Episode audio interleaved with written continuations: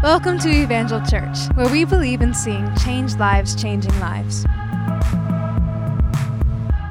Today, I want to talk to you for just a few moments about worship. We've been talking about a series of messages entitled The Power of Habit. And I want you to know habits are very powerful things. In fact, a habit has the power to hold you. And oftentimes we think about bad habits. Bad habits have the power to hold you. They can hold you in bondage. They can hold you in a grip that you can't get out of. You say it's, an, it's a habit I can't shake. So thankful for what we just read. Jesus says, The Spirit of the Lord is upon me. He's anointed me to bring good news. The good news is this there's freedom to the captives. The chains can fall off of those that are being held back in bondage. If you have a habit that holds you today, I want you to know something that in the name of Jesus, there can be freedom in his presence today. You don't have to leave here the same way you came. But on the other side of an encounter with him, there's freedom. He said, That's the good news today.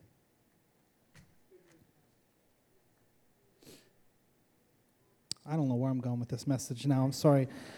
I'm just like, all right, Lord, like, a,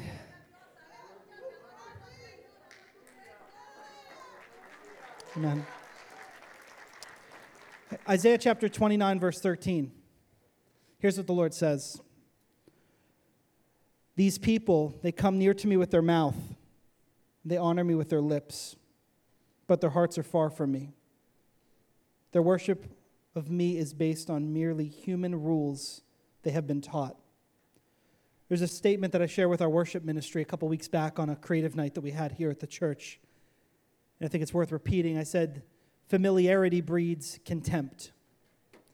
We become too familiar with someone, you become too familiar in a relationship that you have in your life, the more likely you are to take that person for granted and that relationship for granted. The longer you go through the motions doing the same thing over and over again, we talk about the power of habits, the more often that you're going through it as just a, an exercise of muscle memory, but your heart isn't in it anymore. And so familiarity can breed contempt. And so when we go through the idea of what we would call worship, and God is a God that is worthy to be worshiped. We all know that. We don't come here and sing uh, just because it's something we thought might be a good idea. It's because God is worthy of everything that we could do and say and respond to Him with. And worship is a part of our relationship with God, it's such an integral part of our relationship with Him. And yet, God's heart has been grieved by worship in the past.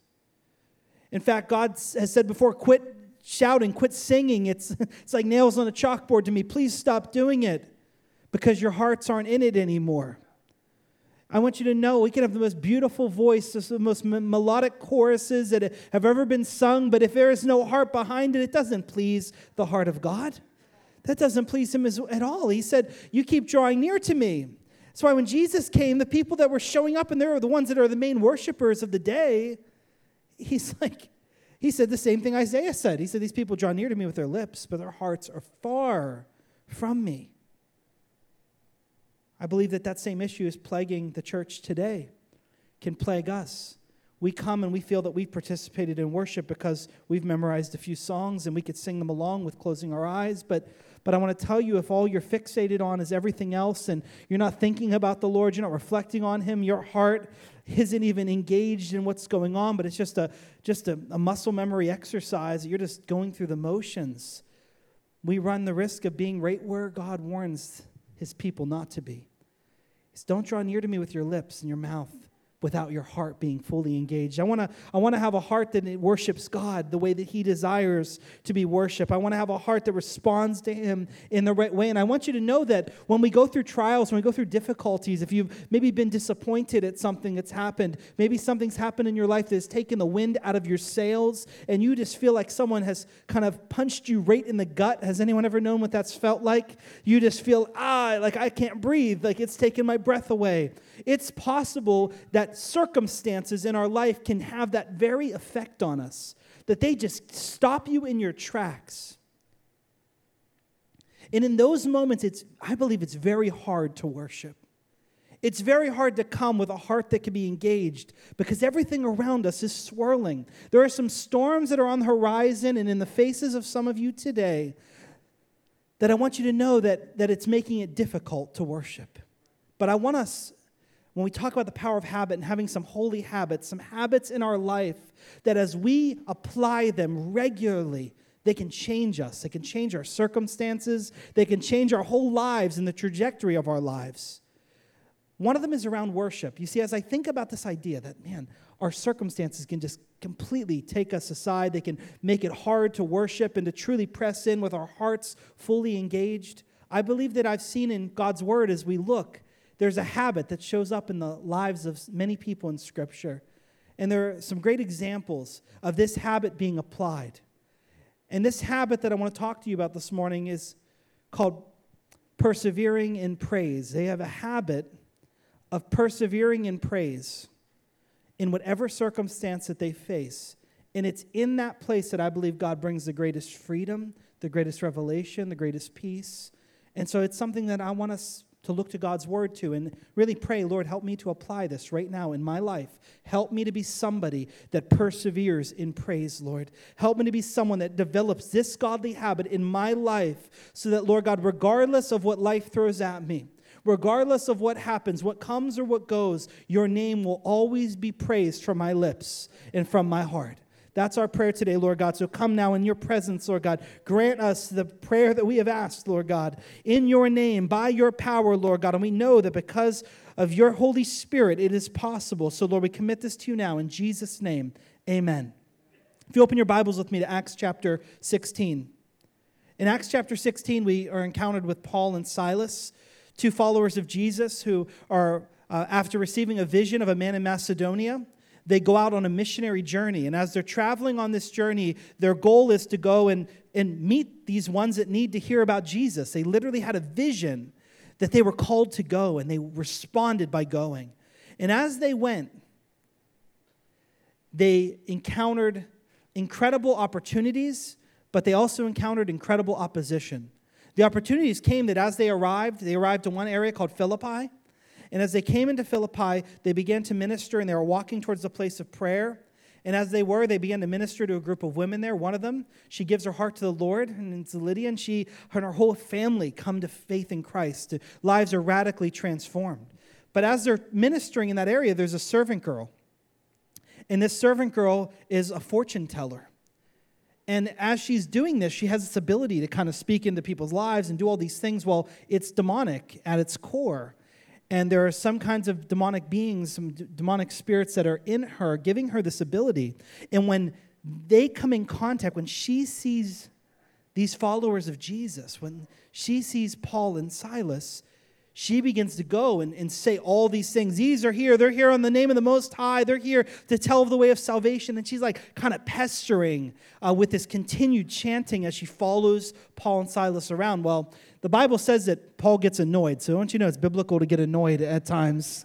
Um, he gets annoyed and he just says, Be gone. and the Spirit just leaves this girl. Now, I want you to know that this girl was not just a captive, but she was also a slave. She, was, she had a double captivity in her life. She had people that had owned her and were trying to use her for their own gain, and she was a captive to these demonic spirits. Well, Jesus set her free. Thank God. Praise God. But not everyone's excited about your freedom. I want you to know that today. Somebody today might be profiting off your captivity. Someone today is, is, is cashing in at the expense of your captivity. And when Jesus sets you free, you may not feel that it's very exciting to them. You might actually be faced with opposition because of your freedom. But don't run. Run towards Christ. Continue to press in. This is what happens. There's incredible opposition. This girl's life has been radically changed. But people get around Paul and Silas. They begin to drag them out into the streets. In fact, they actually had them arrested for disturbing all the peace and what was happening there. And when they're thrown into prison, you can just imagine with me, you know, get into that place because you've been there before. You've been just trying to do what's right. You've just tried to, I've just done what's right. I've just honored God. I've just obeyed God. And now look at where I am. You know, you say, Pastor, I feel like you bring up a few of these kinds of examples at different times in Scripture. You know why? Because I think this is one of the easiest places for us to fall prey to beginning to doubt the goodness of God, beginning to feel like God has abandoned us or left us. It's like, I've done what's right. I've honored God with my life. I've honored God with my actions. and everyone else seems to be doing better. I've done the right thing and I seem to be suffering for it. Does anyone know what that feels like? I, I, don't understand what's going on. Lord, I just followed you, and now here I am in this place of suffering, in this place where, where I don't know what to do. I've been dialed this, this news of bad health. I've been dialed this layoff, this rift notice, whatever it might be, and I don't know what to do, Lord. I'm suffering. I'm, I'm in a trial. I'm stuck somewhere, and I thought I was following you all along. Paul and Silas, they're, they're in a prison. So if you were in their shoes, you'd, you'd feel that. You'd feel some of those kinds of feelings. How we respond in those moments are so important. You see, the habits are those things that are deeply ingrained in us. They become like our natural responses when things happen in our life. Well, I want you to know that my response would not be the same as their response and everyone else in that prison. Their response, you know, when they're in prison, you got the wrong guy. Tell me what my charges are. I want to talk to my lawyer. I didn't do anything wrong. Like, whatever it is, they're haggling, pleading, doing anything. For some, they just get really quiet because they're just so upset Maybe they know they're wrong and they're just frustrated with themselves.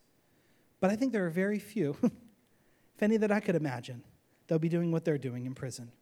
It's about midnight in Acts chapter 16, verse 25. About midnight, Paul and Silas were praying and singing hymns to God, and the other prisoners were listening to them. Wow, what a response! What a response to a trial and adversity, circumstances that are not favorable. But what does the Bible say that's happening in the midst of that prison, in the midst of that place? They could have been doing anything. They could have said, God, we want you to save us. They could have just been praying, praying for their deliverance, praying for God to punish the people that put them there, whatever it might be. But instead, they're praying and they're singing hymns to God. They're just praising God in the midst of their jail cell. They're just praising God in the midst of their circumstances. I want you to know something today. It might be hard, but God's still worthy to be praised no matter where you find yourself. There is no circumstance that you could face in this life that God is not worthy to be praised in the midst of. Few of you get it. You're like, yes, I know, because you've been there. You've been down the road. You've gotten the cancer diagnosis. For some of you, you've still been able to praise God. One of the most powerful moments that I've had in my ministry was to sit with a man in our body that was one of our leaders a couple years back, dying of cancer. Went into his house, and hours before he went to be with the Lord, you know what his de- desire was in, those, in that day? To have a worship service. He just wanted to praise God. And, and to hear the sincerity of his faith and to hear him being able to praise God as everything inside of him was failing. And within hours of that, he went from praising God with a group of our pastors and staff and people. Some of you were in the room, you know exactly what I'm talking about, to praising God in his presence, being with Jesus.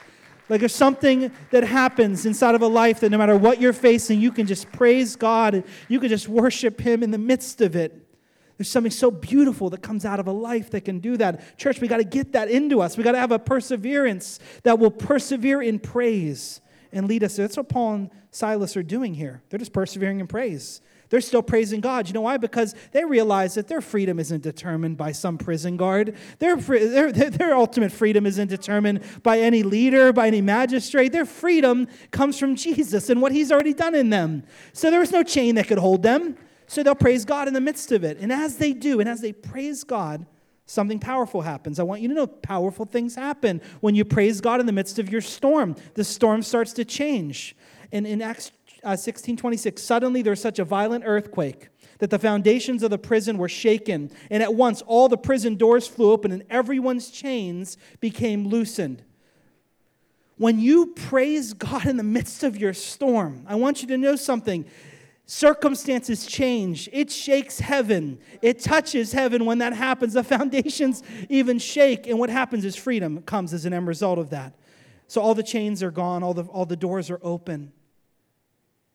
And as that happens, this man who was holding them, this prison guard, this Philipp, Philippian jailer, when that happens and he wakes up and sees what takes place, he tries to, to take his own life. He tries to commit suicide because he figured it's, it, it's better than what they're going to do to me if one of these one of these prisoners get out. And before he could do that, Paul and Silas said, Don't do anything. We're all still here. Do you know why they're all still there? I believe the prisoners are still standing there because of what they just witnessed And they saw what was what the byproduct of that was really these two men that are singing. It says everyone's watching them. As they're singing and as they're praising God, everything starts shaking. And then all the cells come up. And you know what I believe all the prisoners are doing at that moment? They're not running, they're looking at Paul and Silas. Like, what are you going to do next? What's like, you got us into this. What's going to happen next? And they begin to share the gospel with this jailer and praise God. This jailer, he gives his heart to Jesus in that moment. He goes from death to life, literally. And now he's saved. He goes home. His family is saved. They all get baptized. They have Paul over. And God changed his life forever. You know I love it? I want you to turn with me. Turn with me to Philippians chapter 1. Philippians chapter 1. I told you this man was a Philippian jailer. They're in Philippi when all this is happening. Well, later on in Paul's ministry, Paul gets thrown back into prison. And Paul's in prison where he's spending most of the rest of his life. And as he writes to some churches, he writes to the church in Philippi. He writes to this group of believers that we're talking about right here in Acts chapter 16. And as he writes to them, I just got to believe. Same way I know some of you are here today and who's in church and you're a part of Evangel Scotch Plains. As Paul's thinking about this church in Philippi, Lydia, and the jailer, his family. They're there. They're a part of this gathering of believers. This letter gets to them. And I know there's at least a few people in that house, in that home, that when they read those words, they can say yes and amen because they saw it lived out in Paul's life. Here's what Paul says in Philippians 1:18. What does it matter? The important thing, in that every way, whether from false motives or true, Christ is preached. And because of this, I rejoice. And yet, Again, I will continue to rejoice. See that word? For I know through your prayers and God's provision of the Spirit of Jesus Christ that has happened to me, what has happened to me, it will turn out for my deliverance. He always knows this, and he says, So I rejoice. I eagerly expect and hope that I will in no way be ashamed, that I'll have significant and sufficient courage, so that now, as always, Christ will be exalted in my body, whether by life or by death, for me to live as Christ and to die is gain. This is who he's speaking to, this group of believers in Philippi. And he's telling this is what it looks like to live your life in worship to God. This is what it looks like to persevere in praise. He said, All these things are happening. He's hearing good things, hearing bad things. He starts to confront some of the bad things that are happening. He said, But I rejoice. I rejoice in this because Christ is being praised. I rejoice in all my circumstances because whether it's afflicting me or hurting me, I know my deliverance is coming. I know the one who holds the keys to my freedom. His name is Jesus, and he's already purchased it. It's already done. I, I can praise God, so I rejoice. Paul says, I'm rejoicing because my goal in life is for Christ to be glorified in my body. You know what he says in Romans chapter 12? He said we ought to live our lives as living sacrifices. He said, This is our acceptable act of worship unto God that our whole life is meant to be an act of worship unto God. He says, My goal is just to elevate Christ, is just to lift him up, is for him to be glorified in my life. I want you to know when you come in line with God's plan and purpose for your life, when you begin to live your life in a way that pleases God, you know what happens? You begin to glorify him with your life. It means that he's lifted up. It means that whenever you're doing things that are of his heart, his nature, his character, it's like he's being lifted up. And Jesus said, When I be lifted up, I'm going to draw all men to myself. So, the goal of our lives really ultimately should be to worship God, meaning to glorify Him, to glorify Him through our lifestyle, through our speech, through our conduct, through our witness, through everything that we have. And Paul said, I'll do it in my life, I'll do it in my death. Only thing that matters is that Christ is glorified, because for me to live is Christ. I'm living and I'm living for Christ. To die is gain because I'm in his presence. When we learn that, you know what happens, church? It begins to make it easier and easier for us to persevere in praise. It means that we learn what it means that we can praise Him in every circumstance. I want you to know something that I'm believing that after our time together and as we apply God's word to our lives, you will get to a place where in the good times you will praise the name of Jesus. And in the challenges, your response will be to praise the name of God, to lift Him up still in the midst of it. And that happens whenever our heart becomes aligned to his heart. The pastor John Piper, a great preacher, he has a, a, phrase that has just sat in my heart when I heard it for the first time several years ago. I've committed it to memory and, and written it in my, in my journal and prayer journals. I revisit it time and again. Here it is God is most glorified in us when we are most satisfied in him. God is most glorified in us when we are most satisfied in Him. When we look at God's word, it points us to this reality that God is most glorified, He's most worshiped in us, He's lifted highest in us when our total satisfaction comes from Him. Our problem is this our satisfaction ultimately comes from our circumstances. So many of us, your satisfaction comes from your environment. It comes from where you're at. It comes from where you stay and where you live and where you work and who you interact with and how much money is in the bank. Great. Come on, somebody. You know you feel a lot better at the beginning of the month when the payday happens and when you're stretching it, right? You, your satisfaction level is higher. You know if you go and stay in a one star hotel versus a five star hotel, your satisfaction level is different. You know how you feel after you get the bill for the five star hotel, how your satisfaction level, you know, like all those things happen, it's, you know what happens? Our satisfaction is rooted in our circumstances. That's where we get all our satisfaction from, what's happening around us. But is God glorified in that? Is God really worshiped in that? I want you to know if God is only worshiped in your life when you feel like worshiping Him, when you think that your circumstances make it worthy for Him to be worshiped, come on, somebody. When you feel He's done good by you, then you'll worship Him.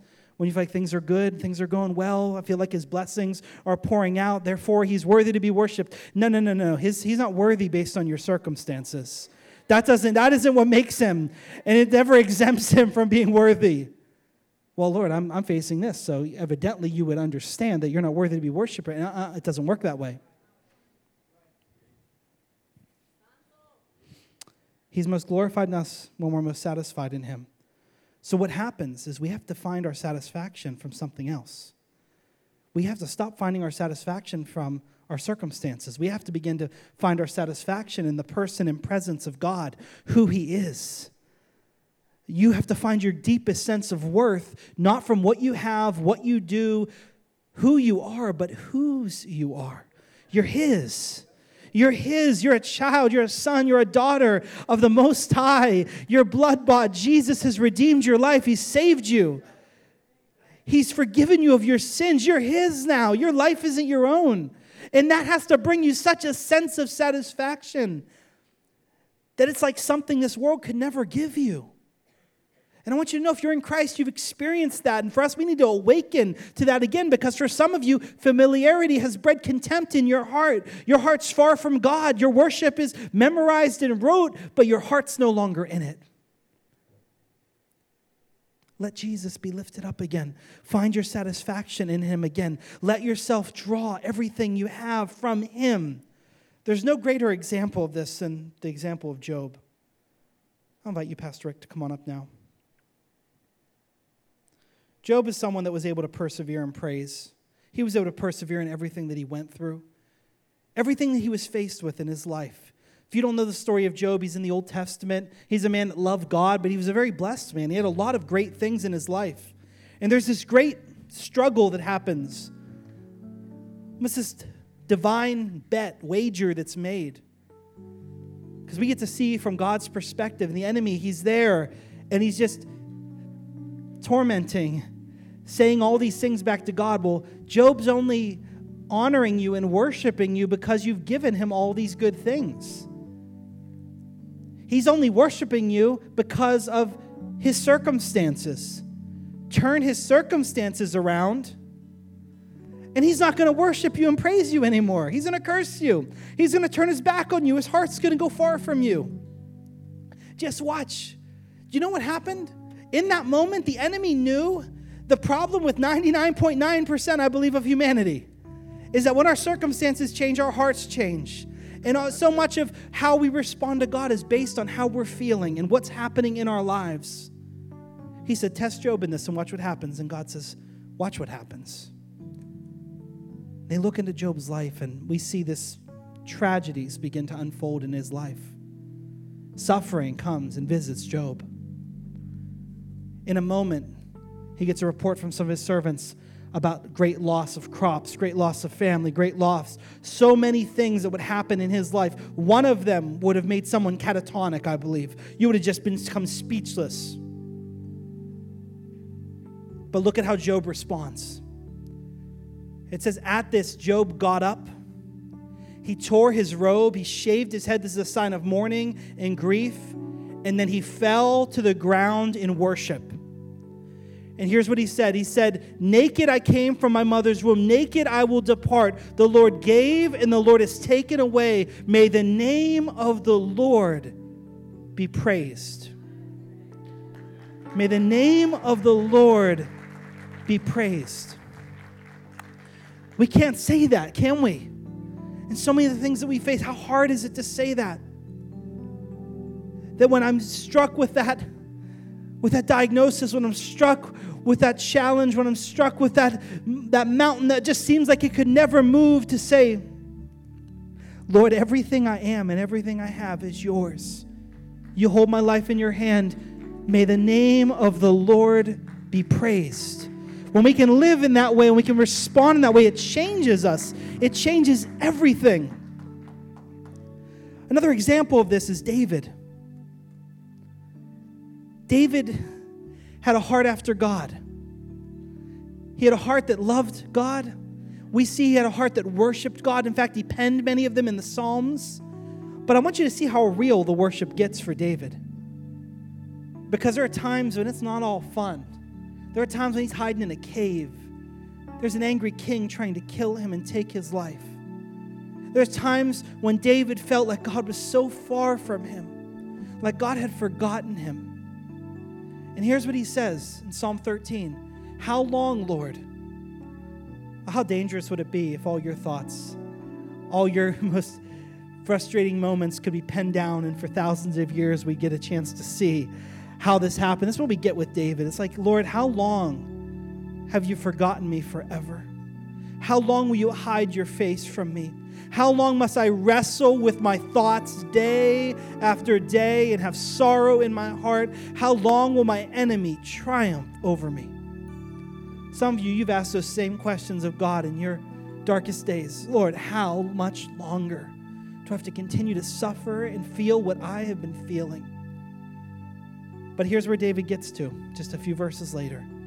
But I trust in your unfailing love and my heart rejoices in your salvation. I will sing the Lord praise, for he has been good to me.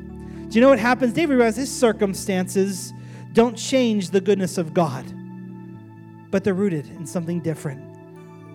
Here's what I'd say for us today when we worship, we are not responding to our circumstances, we are responding to God's character. When you worship God, I want you to know you're not responding to your circumstances. You're not responding to what's happening around you. You're responding to the character of God who has saved you, who is in you, who lives through you. That's what you're responding to. You have to go back to that because if the enemy can get you to begin to let your worship be based on your circumstances, it will take this part of your life and your life with Christ and it will just hollow it out because so easily your heart will become void of your worship. You'll know the songs, but your hearts will be far from it. David says, I will trust in you. I will trust you, Lord God. I will praise you for my salvation. I will do these things, Lord God, because you're faithful and you're worthy to be praised. My wife, Mandy, I love her heart for worship. And as I was talking to her about the message that God had put on my heart for today, she shared a quote with me that she had written down in one of her prayer journals. And it's one that she had um, she had remembered for many years back. And it was by Matt Redman, who's penned a number of great songs that we've sung and worshiped to. Here's what he says He says, The heart of God loves a persevering worshiper who, though overwhelmed by many troubles, is overwhelmed even more by the beauty of God. Come on, somebody, whenever it comes to the many things that we can be overwhelmed by, if we can just lift our eyes so we know where our help comes from. We know there is a God who is good, a God who is worthy to be praised, a God who is faithful and unveil, unfailing, whose arm is not too short, his reach is not such that he can't meet us right where we are. And our response then is to persevere and praise him through everything that we have, to praise him even when things aren't great, to praise him in every season under the sun because he's worthy of it. So, how do we persevere in praise? We do it by understanding God better. So, it starts with the first thing we talked about in the Power of Habit series being in the Word of God daily. Because it's there you understand his character. It's there you understand his promises. It's there you understand who he is and who he's been and who he is to you in this moment. And in those moments, you can begin to apply his word to your life and to your circumstances so you could experience his presence. So you see that. You see his promises and his character. So you got to spend time daily, as we talked about. He gave a challenge, just at least 10 minutes a day in the Word of God. Last week we talked about this that we need to have intimacy and dependency on God in prayer. It's in the place of prayer and reading the Word that becomes a foundation of worship in your life. As you're looking to God's Word, you'll see how His Word begins to influence your worship. You'll see as you're praying and seeking Him how you can be truly vulnerable and authentic. When I said this, I said, when you come to God in worship, think of Psalm 13 be vulnerable and authentic with God. Don't come to Him and pretend like everything is okay. If it's not okay, Lord, you could say, Lord, here's how I'm feeling. Here's what I know. Here's what's happening all around me. But make sure, church, just as David, you say that, but you get back and stand and land on the power and the praise of God. But in spite of this, Lord God, I will praise your name because you're worthy, because you're faithful, because your love is unfailing, because you've saved me and redeemed me, because you're my healer. Be authentic with him, but make sure you land and stand on the praise of God. So today, we're going to apply this to our lives. We're going to apply this worship. And we're going to take time in this moment. I want people that maybe you haven't praised God in a while, it hasn't come from the depths of your heart. Could we end this time today with just a time of praising Him, of lifting up His name? For somebody today, you felt like you're in a pit of despair. I want you today to stand to your feet and begin to praise the name of Jesus again. For some of you, you've grown so faint that you feel so worn down. Would you just begin to lift your voice to Him again right now? Come on, let's all stand to our feet all around this room. Let's begin to, with our own words, just praise the name of Jesus, to praise God God in the midst of your circumstance. Lord, we thank you today that you're worthy of our praise, Lord God. You're worthy of everything that, oh, Lord God, we could give back to you as a response, Lord God. Today, we respond to your character, we respond to your goodness, we respond to your faithfulness, Lord God. You are good, and your love endures forever, Lord God. So we lift praise to you today. We praise you, Lord God. We praise you from the depths of our being, Lord God, as a response to your goodness and your love in every season. Church, come on, let's do this from the bottom of our hearts. Let's sing this song. Your praise will ever be on my lips. Let's make it oh, not just our song, but let's do it from the depths of our heart today. And let's make this our response to God from His word this morning. Amen. Amen. If you want to come forward, we're going to spread out at this altar and just spend these last moments before we're dismissed praising God and lifting Him up in worship. We hope you have been challenged and blessed by this message. For more information, visit us at evangelchurch.com.